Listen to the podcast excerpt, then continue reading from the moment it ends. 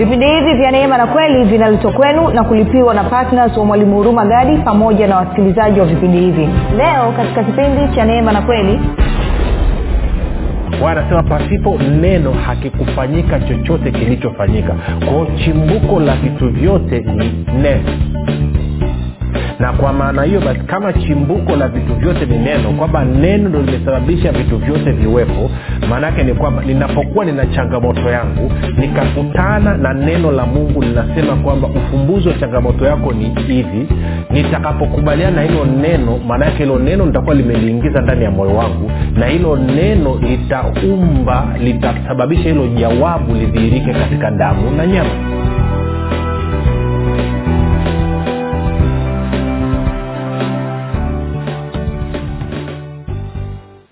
popote pale ulipo rafiki ninakukaribisha katika mafundisho ya kristo kupitia vipindi vya neema na kweli. Jina langu naitwa huruma gadi.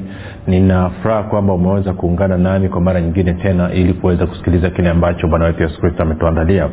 Kumbuka tu mafundisho ya kristo yanakuja kwako kila siku muda na wakati kama huu yakiwa na lengo la kujenga na kuimarisha imani yako. Wewe unanisikiliza ili uweze kukua na kufika katika cheo cha kimo cha utimilifu wa kristo. Kwa lugha nyingine ufike mahali uweze kufikiri kama kristo uweze kuzungumza kama kristo na uweze kutenda kama kristo. Kufikiri kwako rafiki kuna mchango wa moja kwa moja katika kuamini kwako. Ukifikiri vibaya utaamini vibaya. Lakini kama utafikiri vizuri ni dhahiri utaamini vizuri. Na kwa sababu hiyo basi ni vyema ukafanya maamuzi ya kufikiri vizuri. Na kufikiri vizuri ni kufikiri kama kristo. Na ili uweze kufikiri kama kristo huna kuwa mwanafunzi wa kristo. Na mwanafunzi wa kristo anasikiliza na kufuatilia mafundisho ya kristo kupitia vipindi vya neema na kweli. Tuna tuko na somo letu linalosema mtenda um, neno um, makini ama mtenda, mtendaji makini wa neno. Um, ehe, na leo tumebakiza kipindi cha leo na cha kesho ili nijumuishe ni, ni, ni lile wazo ambalo likuwa najaribu kukuletea katika wiki yote hii. Na of course jana nilizungumza kama kipindi kilichopita nilizungumza kwamba kuna jambo ningelileta kama katika ufahamu. Sikuweza kulileta kwa sababu ya mwelekeo ambao roho alitupeleka lakini leo nitalileta um, kabla ya kuendelea kumbuka tu kwamba uh, tunapatikana pia katika youtube tunapatikana katika google podcast katika spotify pamoja na apple podcast. Kwa hiyo ukipenda nenda pale jina ni mwalimu huruma gadi. Ukifika subscribe lakini pia utakapoangalia ama kusikiliza usahau kulike pamoja na kushare. Kama ungependa kupata mafundisho hayo kwa njia ya telegram telegram inafanya kazi kama whatsapp. Unaweza ukatuma ujumbe mfupi tu ukasema niunge. Kuna grupu linaitwa mwanafunzi wa kristo nao utaunganishwa. Namba ni 7895242 7895242 nawe utaunganishwa namshukuru mungu kwa ajili ya kwako wewe ambao umekuwa ukisikiliza na kufuatilia mafundisho ya kristo na kuhamasisha wengine waweze kusikiliza. Umethibitisha kwa vitendo kwamba wewe ni mwanafunzi mzuri wa kristo. Mwanafunzi wa kristo ni nani? Ni mtu anayesikiliza na kusaidia kusambaza mafundisho ya kristo. Um, pia nitoe shukurani kwa mungu kwa ajili ya kwako wewe ambaye umekuwa ukifanya maombi kwa ajili ya wasikilizaji wa vipindi vya neema na kweli kwa ajili ya kwangu mimi pamoja na timu yangu. Asante sana. Na mwisho shukrani kwa mungu kwa ajili ya kwako wewe ambaye umekuwa ukichangia gharama za kupeleka injili kwa njia ya redio. Na kama unavyofahamu tuko kwenye nchi kadhaa sasa. Of tuko tanzania tunasikika. Tunasikika pia na malawi pamoja na kule zambia kwa nasema asante sana sana. Neema na amani ya bwana wetu yesu kristo zilishwa katika maisha yako. Kwa kuwa umeamua kuwa mtendaji wa neno kuthibitisha kwamba kweli wewe ni mbarikiwa wa bwana na kwa maana unabariki wengine. Baada ya kusema hayo basi nataka tuendelee na somo letu. Uh, tuende kwenye kwenye waraka kwanza wa yohana mlango wa kwanza mstari wa tano hadi wa sita. Kuna kitu tunataka tukijadili pale kwa kumalizia leo hii. Leo na kesho sore anasema na hii ndiyo habari tuliyoisikia kwake yaani kutoka kwa kristo na kuihubiri kwenu ya kwamba mungu ni nuru wala giza lolote hamna ndani yake. Tukisema ya kwamba twashirikiana naye tena tukienenda gizani twasema uongo wala hatufanyi iliyo kweli. Okay. Kitu cha kwanza uh, anasema mungu ni nuru na ndani yake hakuna giza lolote. Na tukaona anasema kwamba tukisema twashirikiana naye tena tukienenda gizani twasema uongo wala hatufanyi iliyo kweli. Kwa tukasema ninapokuwa mtendaji wa neno maanaake ni kwamba mimi naenenda katika nuru. Ninapokuwa sio mtendaji wa neno maana yake ni kwamba mimi naenenda katika pisa kwa hiyo anasema huwezi ukasema una ushirika na mungu unashirikiana na mungu na wakati huo huo sio mtendaji neno. Kwa hiyo kwa lugha nyingine kinachosababisha muwe na fellowship muwe na ushirika muweze kushirikiana na mungu katika eneo lolote ni pale ambapo utakuwa ni mtendaji wa neno nakwenda sawa rafiki? Sasa neno ama maelekezo ya mungu. Sasa amos tatu tatu anasema je wawili wana, wanaweza nini? Moja tukasome. Tukisema tu hivi itakuwa itakuwa shida. Amos mlango wa tatu mstari wa tatu anazungumzia watu wawili wanaweza kwenda njia moja wasipopatana. Anasema hivi uh, je watu wawili waweza kutembea pamoja wasipokuwa wamepatana anasema je watu wawili wanaweza kutembea pamoja wasipokuwa wamepatana? Na kwa maana hiyo basi kama mungu ni nuru ili mimi niweze kuenenda pamoja na mungu ni lazima na mimi nienende katika nuru. Sasa naenendaje katika nuru? Naenenda katika nuru kwa kuwa mtendaji wa kweli na neno la mungu ndio kweli. Kwa hiyo ninapokuwa mtendaji wa neno ama mtendaji wa kweli ya mungu maana yake ni kwamba inanisababisha mimi nienende katika nuru. Na kwa maana hiyo nitakaposema sasa nina uhusiano nina ushirika na mungu then itakuwa ni kweli. Kwa sababu hiyo basi anasema mungu ni nuru wala hakuna giza lolote ndani mwake tunakwenda sawa? Na kwa maanao kama unadai una ushirikiano una partnership na mungu ni lazima wewe uwe ni mtenda neno. Lazima wewe uwe ni mtenda kweli. Na unapokuwa mtenda neno ama mtenda kweli maana yake ni kwamba wewe unaenenda katika nuru. Na kwa maanao utakaposema kwamba nina ushirika na mungu italeta uhalali.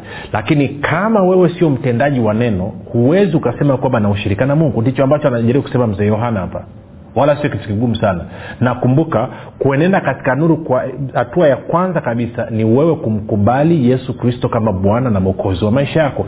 Kwa sababu anasema yeye ni nuru ya ulimwengu. Mtu atakayemfuata hata kwenda gizani kamwe bali atakuwa na nuru ya uzima. Hiyo ni yohana 812 lakini haiishii hapo tu. Baada ya mimi kuingia na kuunganika na mungu ili sasa niweze kuwa na partnership niwe nashirikiana na mungu kila siku ili niweze kutembea pamoja na mungu tuweze kwenda pamoja lazima niwe mtendaji wa neno ama mtendaji wa kweli. Ninapokuwa mtendaji wa neno ama mtendaji wa kweli maana yake ni kwamba naenenda katika nuru. Na kwa kuwa mungu ni nuru basi sasa nina uwezo wa kusema kwamba nashirikiana na mungu. Kwa lugha nyingine namna ambayo nitasababisha mungu aje ashiriki katika maisha yangu ashiriki kwenye kitu chochote ambacho nataka kukifanya maana yake ni kwamba lazima niangalie mungu amesema nini katika kuhusiana na hilo jambo kuhusiana na hicho kitu. Alafu nifanye maamuzi kwa kukubaliana na kile ambacho mungu amesema. Nikifanya hivyo nitakuwa nimeenenda katika nuru. Na kwa maana hiyo inafungua mlango wa mungu kuja kushirikiana na mimi kuwa patna pamoja na mimi.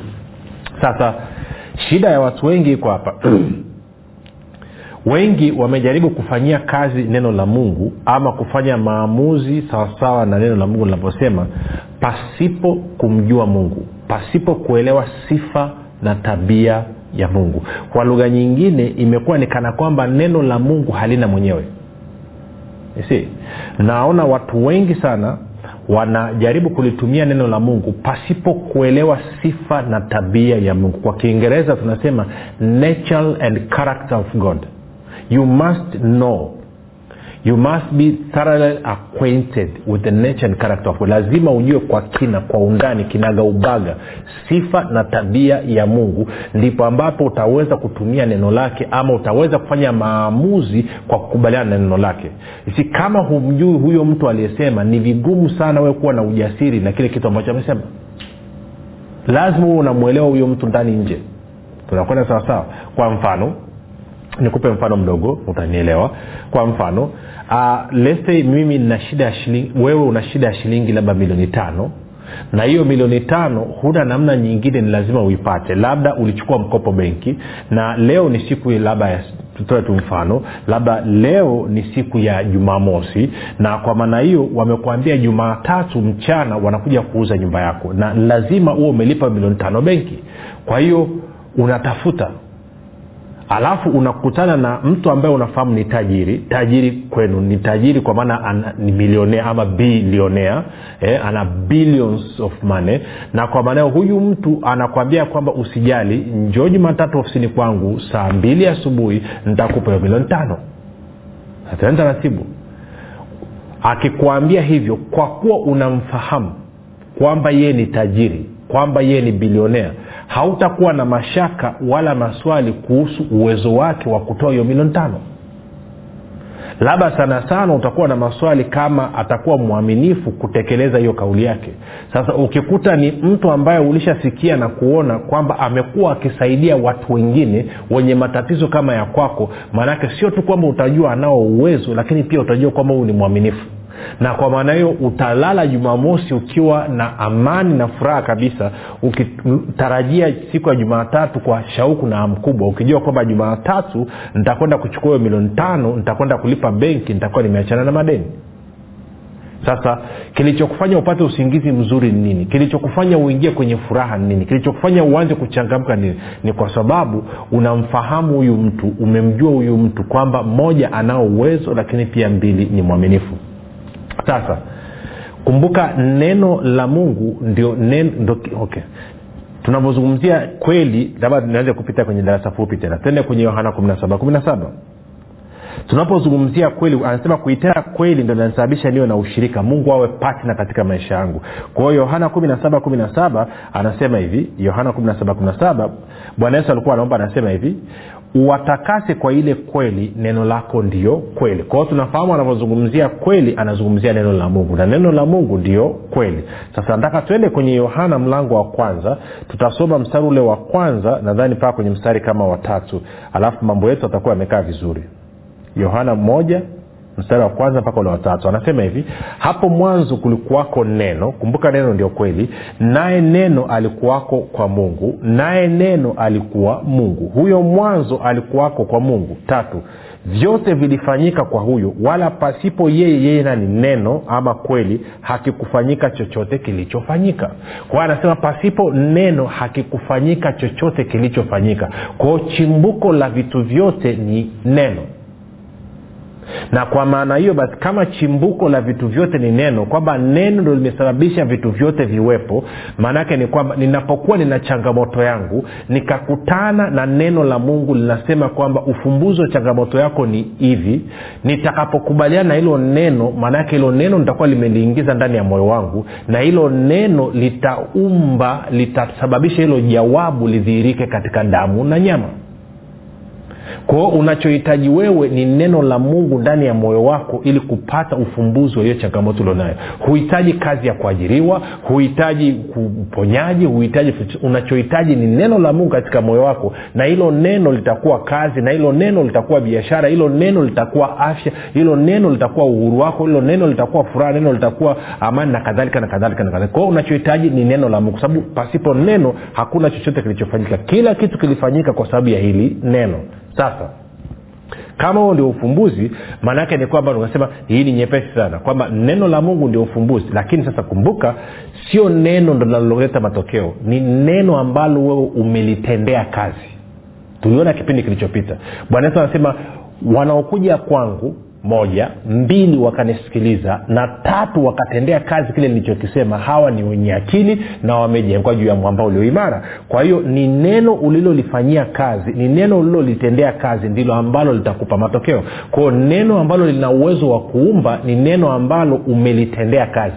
Ni neno la mungu ambalo wewe umefanya maamuzi kwa kukubaliana na hilo neno hilo ndio neno ambalo lina nguvu ya uumbaji. Bila wewe kufanya maamuzi kwa kukubaliana na hilo neno hilo neno halina nguvu ya kuumba. Tunafanya sawasawa sasa maana yake nini? Maana yake ni hii.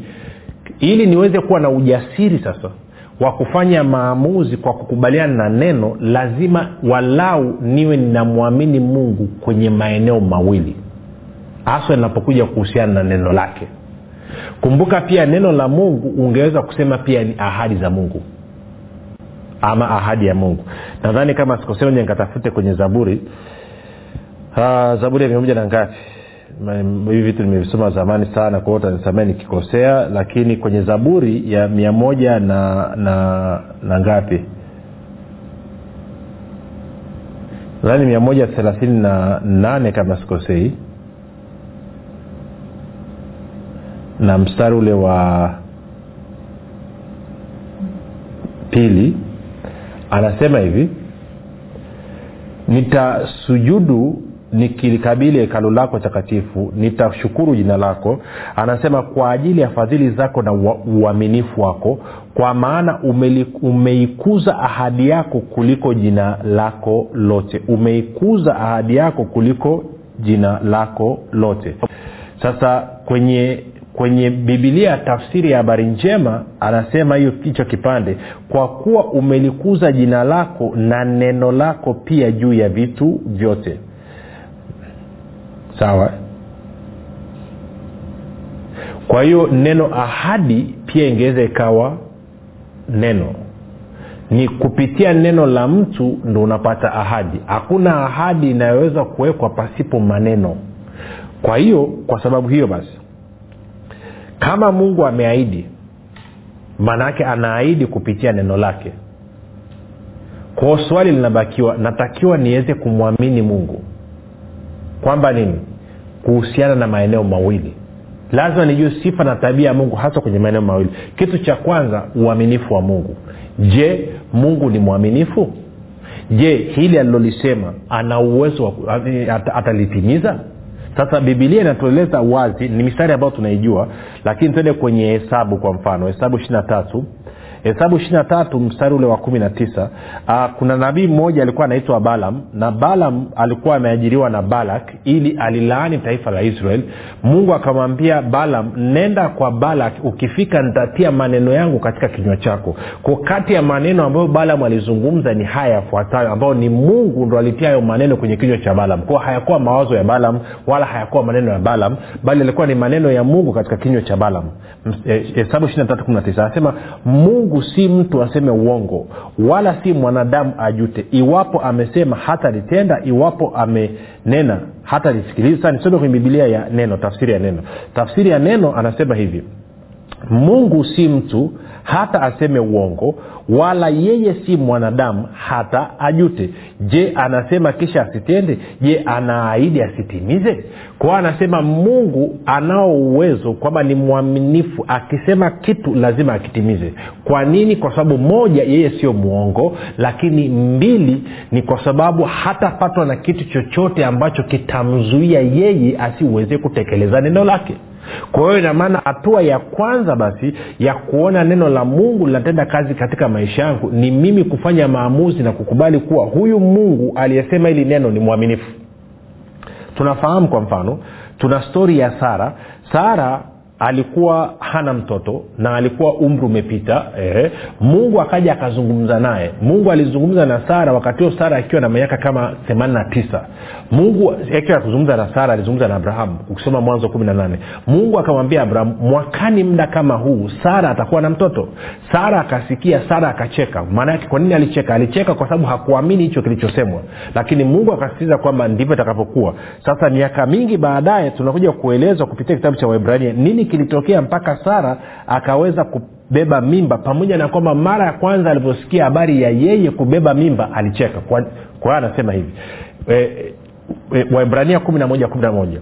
Anasema kwa imani hata sara mwenyewe alipokea uwezo ama nguvu ya kuwa na mimba nguvu ya kuwa na mimba ama kubeba mimba alipokuwa amepita wakati wake kwa kuwa alimhesabu yeye aliyeahidi kuwa ni mwaminifu. Kwa hiyo inamaana sara alipokea uwezo alipokea nguvu ya kubeba mimba kwa sababu alimhesabu mungu aliyeahidi. Ahidi kupitia nini? Kupitia maneno yake kwamba ni mwaminifu kupitia neno lake kwamba ni mwaminifu. Tunakwenda sawasawa kwamba alikubali akathibitisha akashawishika kabisa ndani ya moyo wake kwamba mungu ni mwaminifu.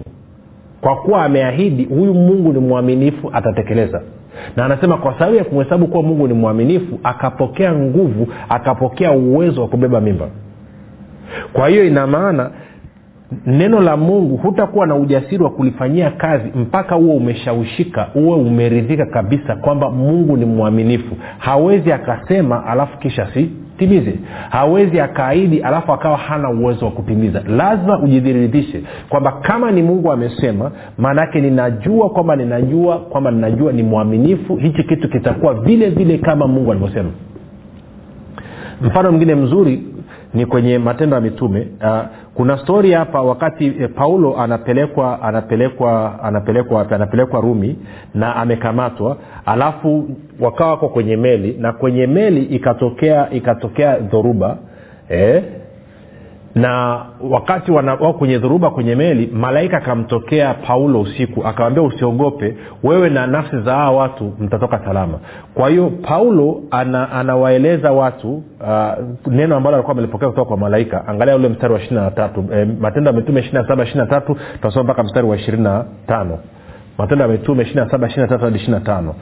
Anasema hivi paulo anawambia kwa maana usiku huu wa leo malaika wa mungu yule ambaye mimi ni wake naye ndiye nimwabuduye alisimama karibu nami akaniambia usiogope paulo huna budi kusimama mbele ya kaisari. Tena tazama mungu amekupa watu wote wanaosafiri pamoja nawe. Sasa ishiri tano.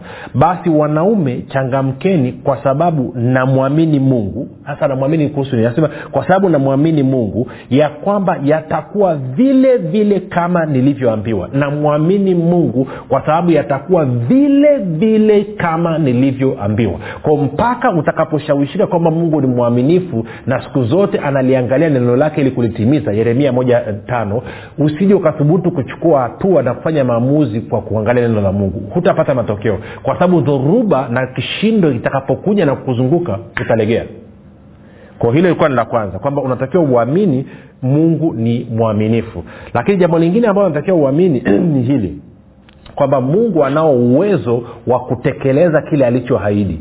Mungu anao uwezo wa kutekeleza kile alichokiahidi ama kile alichosema katika neno lake.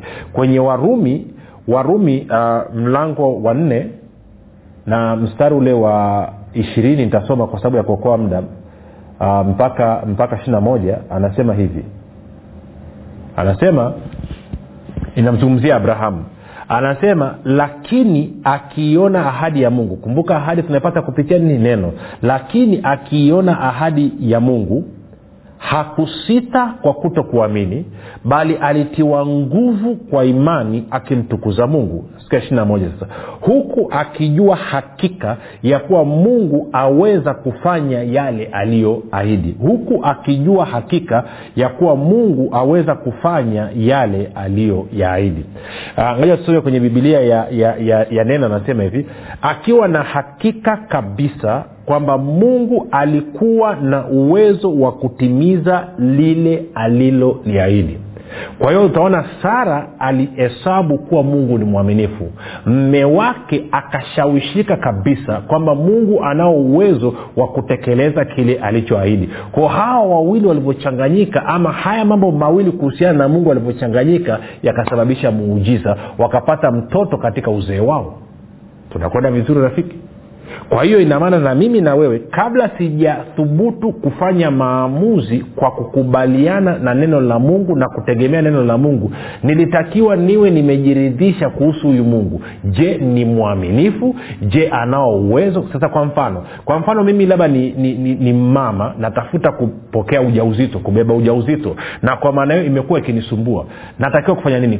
Okay naenda nasoma kwenye bibilia nakuta labda kwenye kwenye kutoka ishirina tatu wa ishirina sita anasema hakutakuwa na utasa wala mimba kuharibika katika nchi yako. Kwao najua kabisa kwamba mapenzi ya mungu juu yangu ni mimi niweze kubeba mimba na kwamba ama napata uharibifu wa mimba. Kwao mapenzi ya mungu ni kwamba mimba zisiharibike. Lakini kabla sijachukua maamuzi ya kufanya maamuzi kwa kubaliana na hilo neno naanza kuangalia je mungu ana rekodi ya uaminifu na ya uwezo wa kutekeleza na kuhakikisha kwamba wanawake wanabeba mimba? Kwao nitaangalia labda maisha maisha ya sara nitakuta yes. Naposoma stori ya sara naangalia nini? Naangalia uaminifu wa mungu na uwezo wa mungu. Nitatoka hapo nitaangalia stori ya rebeka naangalia nini? Uaminifu wa mungu na uwezo wa mungu. Nitatoka hapo labda nitaenda nitaangalia stori ya nani? Nitaenda kuangalia stori ya, ya recho raheli. Naangalia nini? Uaminifu wa mungu na uwezo wa mungu. Nitatoka hapo nitaenda kwenye stori ya ana. Nitaangalia ana. Naangalia naangalia uaminifu wa mungu na uwezo wa mungu. Nanyelewa nachokizungumza nitatoka hapo nitaenda nitaangalia kwenye maisha labda ya mama yake na nani? Na samson. Naangalia nini?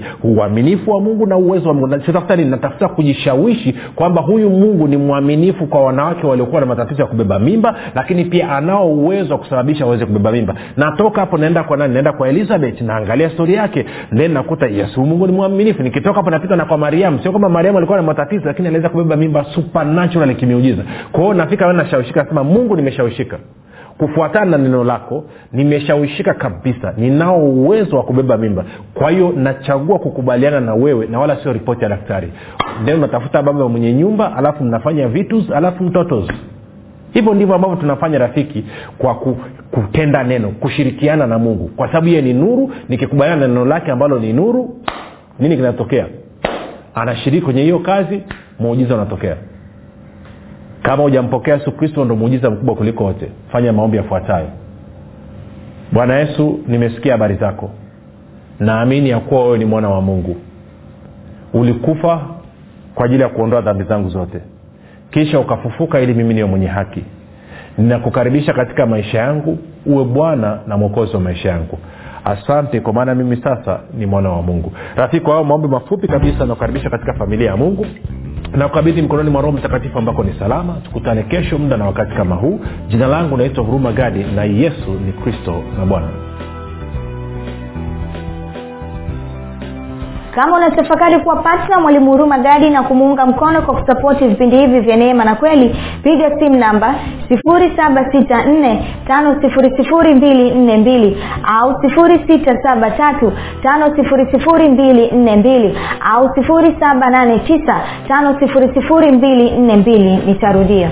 7645242 au 6735242 au 7895242 mapato yote yatatumika kulipia gharama za maandalizi na urushwaji wa vipindi vya neema na kweli kupitia redio na televishen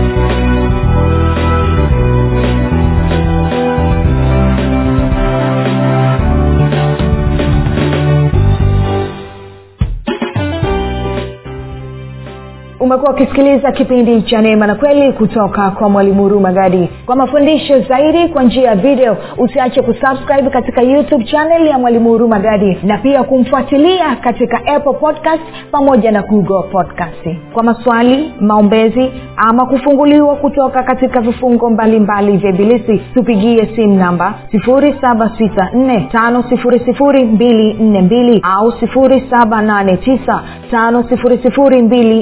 mbili au sifuri sita saba tatu tano sifuri sifuri mbili nne mbili.